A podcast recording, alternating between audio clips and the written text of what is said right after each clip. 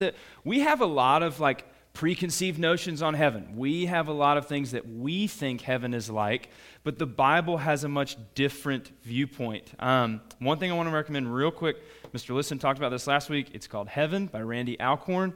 Um, each thing is like, so for example, um, I literally just opened it. This is Will We Sleep in Heaven? So, all the high school seniors and college students are super interested in this one, right? And it's only half a page long. That's it. Half a page. Boom. Question answered. What is it? I don't know. Buy the book, right? And then this one, Will We Work in Heaven? This one is a page. Is, is two pages and this isn't even this is like the easy stuff to read right with all the little paragraphs and stuff so this is easy stuff and it literally like i'm just gonna i'm literally opening it to the table of contents if i can find it here we go um, let's see. Uh, um, I'm trying to get to like some. Pra- okay, section 11. What about animals? There you go. Uh, what will our relationships be like? Will there be marriage? What about friendships? Will there be space and time? What will gravity be like? What will our bodies be like? Will we eat and drink? Will we be capable of sin? All these different, like, question after question after practical question on heaven. It's Heaven by Randy Alcorn, right? Great book. Check it out if you want to come look at it afterwards. And also, I know we're talking about heaven, we're talking about a specific thing, and this may raise some questions with some of you, right? If you have a question or a comment, let's wait till the end, right? And come and find me. You guys are always really good about that, but I just feel like it needs to be said, especially tonight. Um, I'm going to start a little bit differently tonight. We're going to start with a video. It's four minutes long, but it's awesome. It's by a guy named David Platt. Okay, David knows his Bible. He brings it strong every time. David does this thing called secret church, like once a year now, where he literally, like, his church comes together and it's modeled after what he would do in foreign countries where Christianity was not as, as open or as allowed. And he would literally just drill them with Bible knowledge for hours because they had to do it that way. Does that make sense? And he brought it to America. It's, just, it's really just an in depth training on one particular topic. He did one called Heaven, Hell, and the End of the World, okay? And he does a four minute clip here where he talks, um, David talks about how our culture views heaven, how you probably maybe think of heaven, how I think of heaven sometimes, and especially how we've traded the Bible's definition of heaven for a new one, a new definition that, of course, is not good. And David talks about in this video how we have to get back to what the Bible says about heaven. And he does an incredible job. And I want you to really hear what David says, and then we're going to talk about the video for a little bit, and then we'll jump into our stuff, okay? Now, let me say this. I don't think it's a big deal for any of you guys. David's going to step on some toes in this video, okay? But he does it using only his Bible. Okay? So it's not like he's, he's saying, I think this, I think this.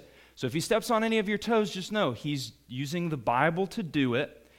And he's trying, he's just trying to give us a deeper appreciation for what heaven is like. Okay? So let's get the lights, Lauren, and then we'll, we'll or Misty, I'm sorry, we'll play the video. Are we recording? Are we all set? You're a rock star? All right. And with that, check out the video and I'll be back. Swirling around, not just our culture, but swirling around the church today about heaven, hell, and the end of the world. Do you know what the best selling evangelical book of the past decade is? Heaven is for real. A fanciful account of a four year old boy who talks about how he went to heaven and got a halo and wings, but he didn't like them because they were too small. He claims that he sat on Jesus' lap while angels sang to him. He even met the Holy Spirit, whom he describes as kind of blue. Over 7 million copies sold. Not to be confused with another book entitled The Boy Who Came Back from Heaven, another bestseller by a man named Kevin Malarkey. Pun intended. I'm just saying. But Malarkey Malarkey had a six year old son who allegedly made multiple trips to heaven and back after a car accident. Malarkey's son, Alex, has personally seen Satan many times. He describes him as having a funny looking mouth, a few moldy teeth, no noticeable ears, two bony arms, and two bony legs.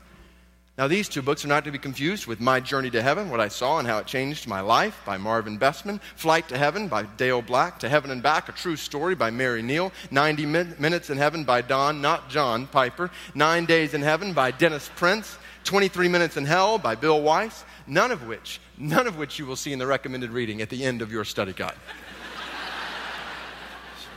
So make no mistake, there is money to be made in peddling fiction about the afterlife as nonfiction in the world of Christian publishing today. And, and what's, that's what's so disturbing about the entire trend. These books are being published and then devoured by people who would describe themselves as born again, Bible believing Christians. And all of that shows our level of discernment in the church today on this topic is extremely low because the whole premise behind every single one of these books is contrary to everything God's Word says about heaven. John MacArthur sums it up best. I don't have this quote in your guide, but he points to these two verses. I've got Proverbs 34 and John 3:13 when he says, "For anyone who truly believes the biblical record, it is impossible to resist the conclusion that these modern testimonies, with their relentless self-focus and the relatively scant attention they pay to the glory of God, are simply untrue." They're either figments of the human imagination, dreams, hallucinations, false memories, fantasies, and in the worst cases, deliberate lies, or else they're products of demonic deception. He continues, We know this with absolute certainty because Scripture definitively says that people do not go to heaven and come back. Who has ascended to heaven and come down? Proverbs 34. Answer, no one has ascended into heaven except he who has descended from heaven, the Son of Man. John 3.13. All the accounts of heaven in Scripture are visions, not journeys taken by dead people. And even visions of heaven are very, very rare in Scripture. You can count them all on one hand. Four biblical authors had visions about heaven and wrote about what they saw Isaiah, Ezekiel, Paul, and John. All of them were prophetic vision, not near death experiences. Not one person raised from the dead in the Old Testament or the New Testament ever wrote down what he or she experienced in heaven, including Lazarus, who had a lot of time in a grave for four days. I was reading the other day, 2 Corinthians 12 describes being, Paul being, he describes being caught up into heaven, but he gave no details. He summed it up in three verses. One author said all the biblical writers who saw heaven and described their visions give comparatively sparse details, but they agree perfectly. Their visions are all fixated on the glory of God, which defines heaven and illuminates everything there. They are overwhelmed, chagrined, petrified, and put to silence by the sheer majesty of God's holiness. Notably missing from all the biblical accounts are the frivolous features and juvenile attractions that seem to dominate every account of heaven currently on the bestseller list. Why then? Why are we buying the stuff? When we have the Word of God. Let's minimize the thoughts of man, magnify, trust. Let's bank our lives and our understanding of the future on the truth of God. At the same time, let's lay aside our traditions and submit to God's word. So none of us wants to believe things about heaven, hell, and the end of the world just because we grew up hearing certain things taught. There's too much at stake in our lives and others' lives for that. So here we go. Couple of things. One, listen to what David says. There is money to be made peddling fiction about the afterlife and calling it nonfiction. So there is money to be made selling false or wrong ideas about heaven and calling it true or fact. Heaven is for real, right? This book by the four year old, seven million copies sold came out in a movie. And again, if you've seen the movie, you don't have to like, oh my gosh, but don't use it as your gauge. movie made over $100 million worldwide, 7 million copies sold. That's almost the entire population of New York City. 7 million copies. He also says, our level of discernment on this topic is extremely low. In other words, the church's our ability to determine what's real about heaven and what's made up about heaven is dangerously low. This is a call to us that we have strayed from the Bible and what it teaches, so much so about heaven that we can no longer tell fact from fiction. We would rather let a four year old tell us what heaven is like rather than God. Another part that he said Scripture is clear that no one has ever gone to heaven and come back. This is so good. We're not going to turn to this one, but if you're taking notes, Proverbs chapter 30, verse 4 is what he said Proverbs 34, but he means Proverbs chapter 30, verse 4. Who has ascended to heaven and come down? The answer, because look at the next part. Who has gathered the wind in his fists? Nobody, right? That's the point. No man. Who is who has ascended to heaven and come down? Nobody. And then you have John 3:13 where Jesus says, "No one has ever gone into heaven except the one who came from heaven, the Son of Man." There's also no near death experiences in Scripture where someone's seat kind of bridges that gap between heaven and hell, or between heaven and earth. Better than that, better than a near death experience, there was a death experience, a death and resurrection experience. Lazarus, right? Lazarus comes back from the dead and gives no explanation of heaven. None. But a lot of times we forget in Mark chapter 5, Jesus brings the synagogue leader, Jairus, right? I, help me believe, help my unbelief. That's the guy. Jesus brings his daughter back, another small child who's been there, we think, possibly, right? She comes back to life. There's, it's in Mark chapter 5. Mark gives no room for her explanation, there is none given. Isaiah, Ezekiel, Paul, and John all have visions of heaven. All of them are fixated on the glory of God during that vision. David says, not frivolous features and juvenile attractions that are listed in these books. David's point in the video is the Bible's point for eternity. The point of heaven is God. The point of heaven is God. Heaven is safe because of God. Heaven is pure because of God. Heaven is the best place because of God. And here's why. John 1 3 tells us that everything was made through Jesus. Jesus made everything. And this is important because of what it means for us.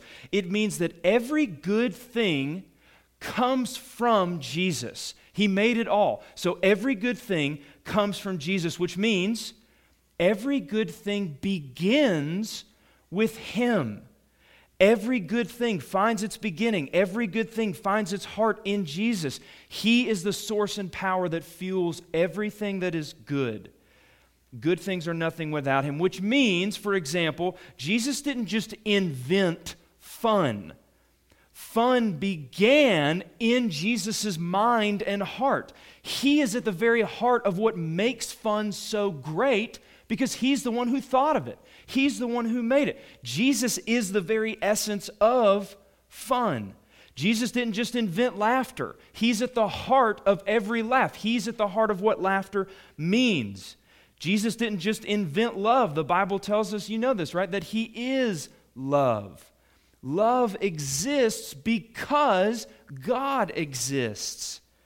When we think of heaven, we cannot just think of a place, we have to think of a person. Is heaven fun?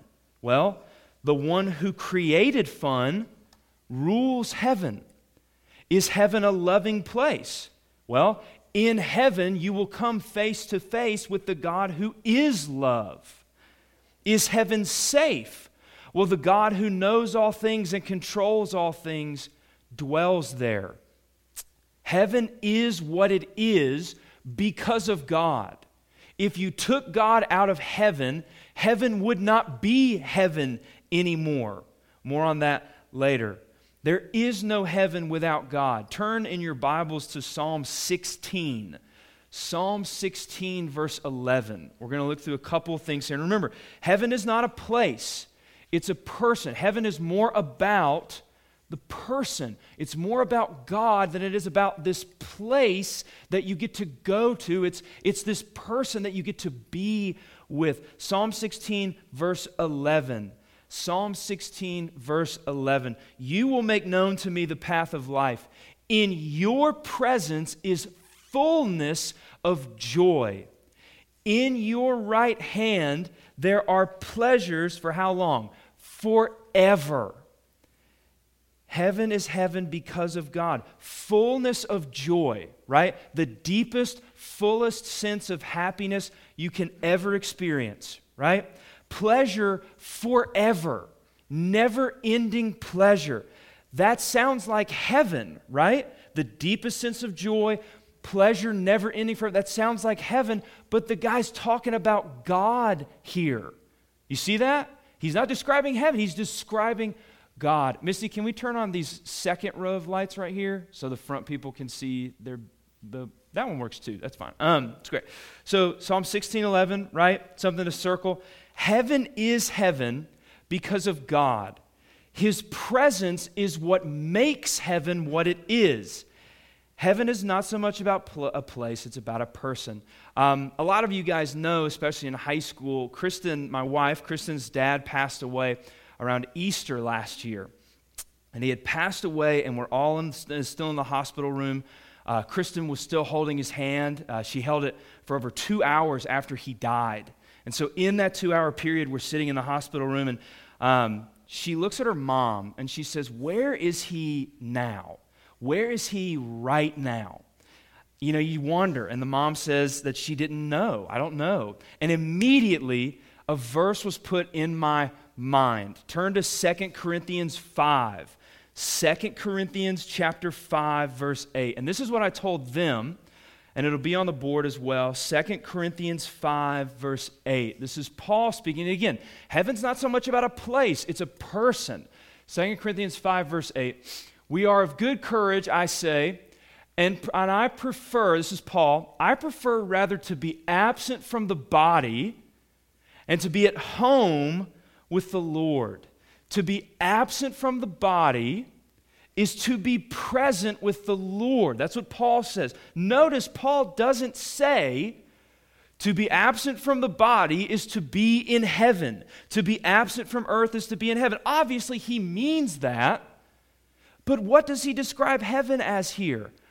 God being with God. To be absent from the body is to be in heaven, but Paul says specifically what heaven is like. To be absent from the body is to be with God. And he says home. This idea of security and safety and this feeling of belonging, as in, this is where I'm supposed to be. So, heaven is going to be this, this thing, this, this idea, this place where you feel like you're supposed to be there where you feel this safety and satisfaction. We like to say sometimes, and I say it too, like, you know, when I get to heaven, I'm just going to feel like I don't deserve to be there. Well, that's true, I think, to a degree, but, but in a sense, it's also not true. You're going to feel like this is exactly where you're supposed to be. And again, it's with God. For Paul, saying, I'm in heaven, and saying, I'm with God, is the same thing.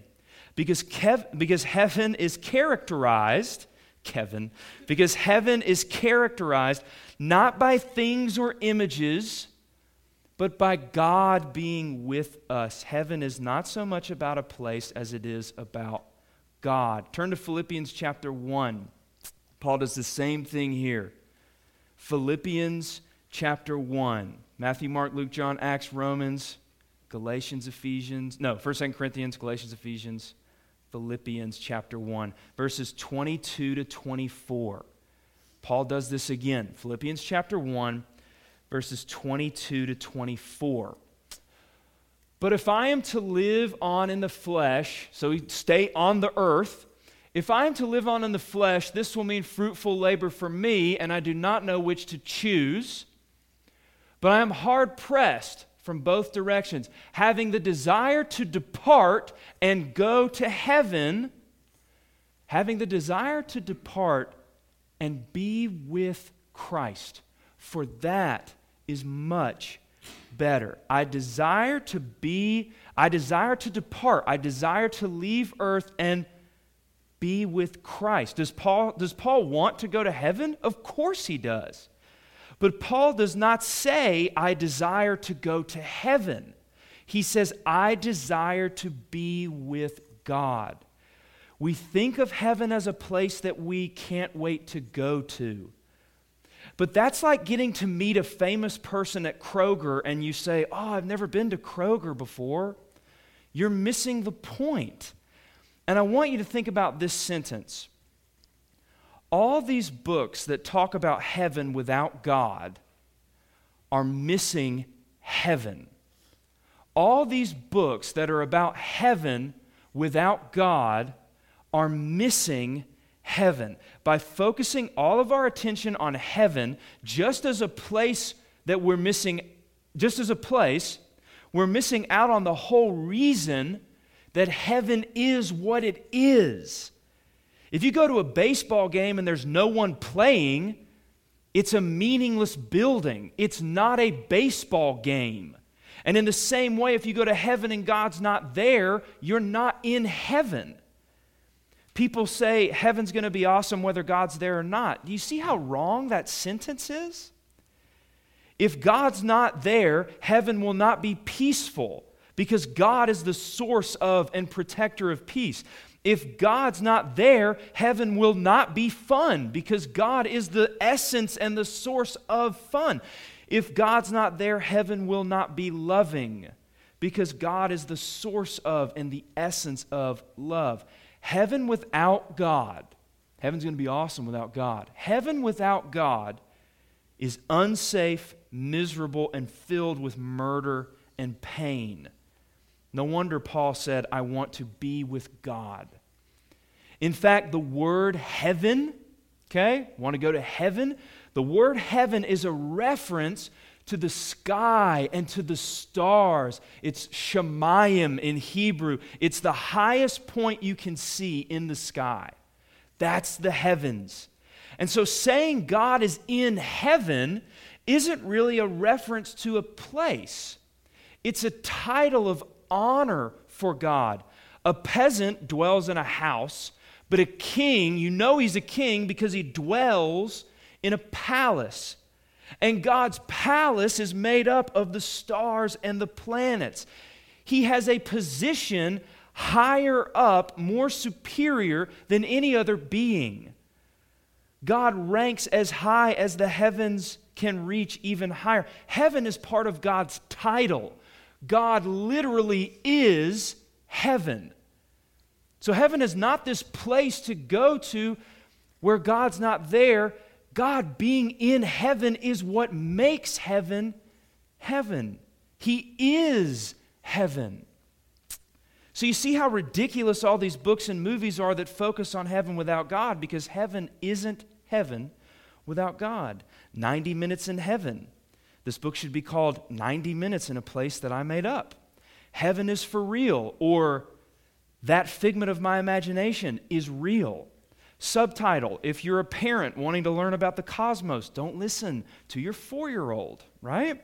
One more example of this. Why do we think heaven will be filled with endless joy? Why do we think that heaven goes on forever? Because of God. Heaven is fun because God is fun. Heaven is safe because God protects it, but heaven is eternal because God is eternal. Things cannot last forever unless they are fueled by something or someone that never runs out. Here's how this is going to work every day in heaven, you will learn more about God and grow even deeper in relationship with God, fall deeper in love with Him each day.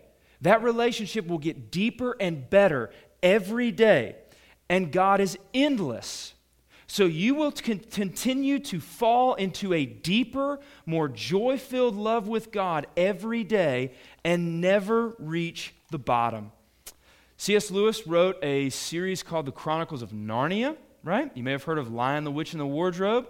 That's the second one or the first, depending on how you look at it, right? The Last Battle is the seventh book in the series. First book I ever read twice, so a little tear there, right? Um, this is, the, this is the last book in the series. Listen to how Lewis ends the book. He's talking about heaven. Listen to this. And as Aslan spoke, he no longer looked to them like a lion, but the things that began to happen after that, think about heaven, the things that began to happen after that were so great and beautiful that I cannot write them. And for us, this is the end of all the stories. And we can most truly say that they all lived happily ever after. But for them, it was only the beginning of the real story. All their life in this world and all their adventures in Narnia had only been the cover and the title page. Now, at last, they were beginning chapter one of the great story, which no one on earth has ever read, which goes on forever, in which every chapter is better than the one before. That's great. Yeah, exactly. Think about the idea, right? Think about this idea that everything in your life, every piece of your life, and this is hard because you're so young, but as you get older, you'll see, right? Every part of your life that we plan so hard to get, right?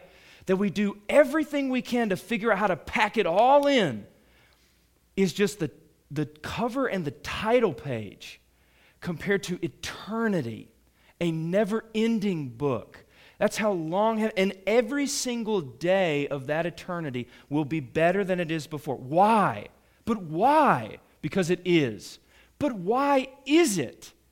Because God is there and He is inexhaustible. You cannot get to the bottom of saying, I figured it all out. I know everything there is to know about God. So you will spend eternity not in a, in a classroom listening to the lecture about God every day, right? Though for some of us that sounds like heaven, right? Anyway, but a deeper experience of Him, a deeper love for Him every day that gets better. Heaven is not static, it is constantly getting better forever because we are constantly getting to know God better. Last one, turn to John 14.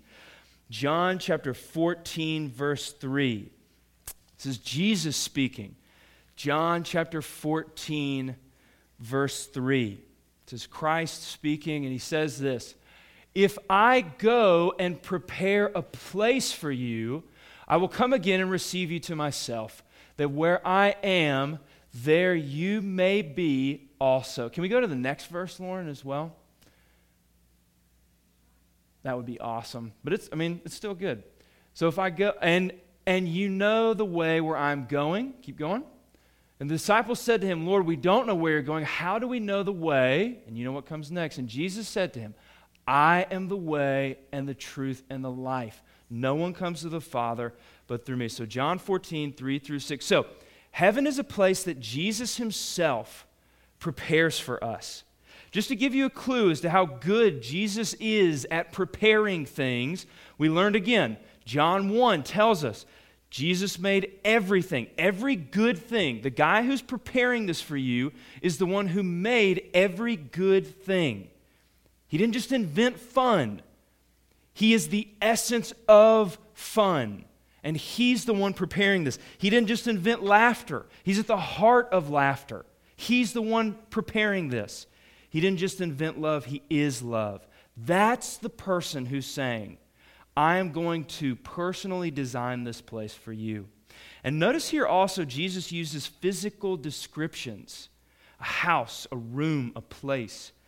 This is to show us that the afterlife is a physical reality that you and I will be able to tangibly enjoy.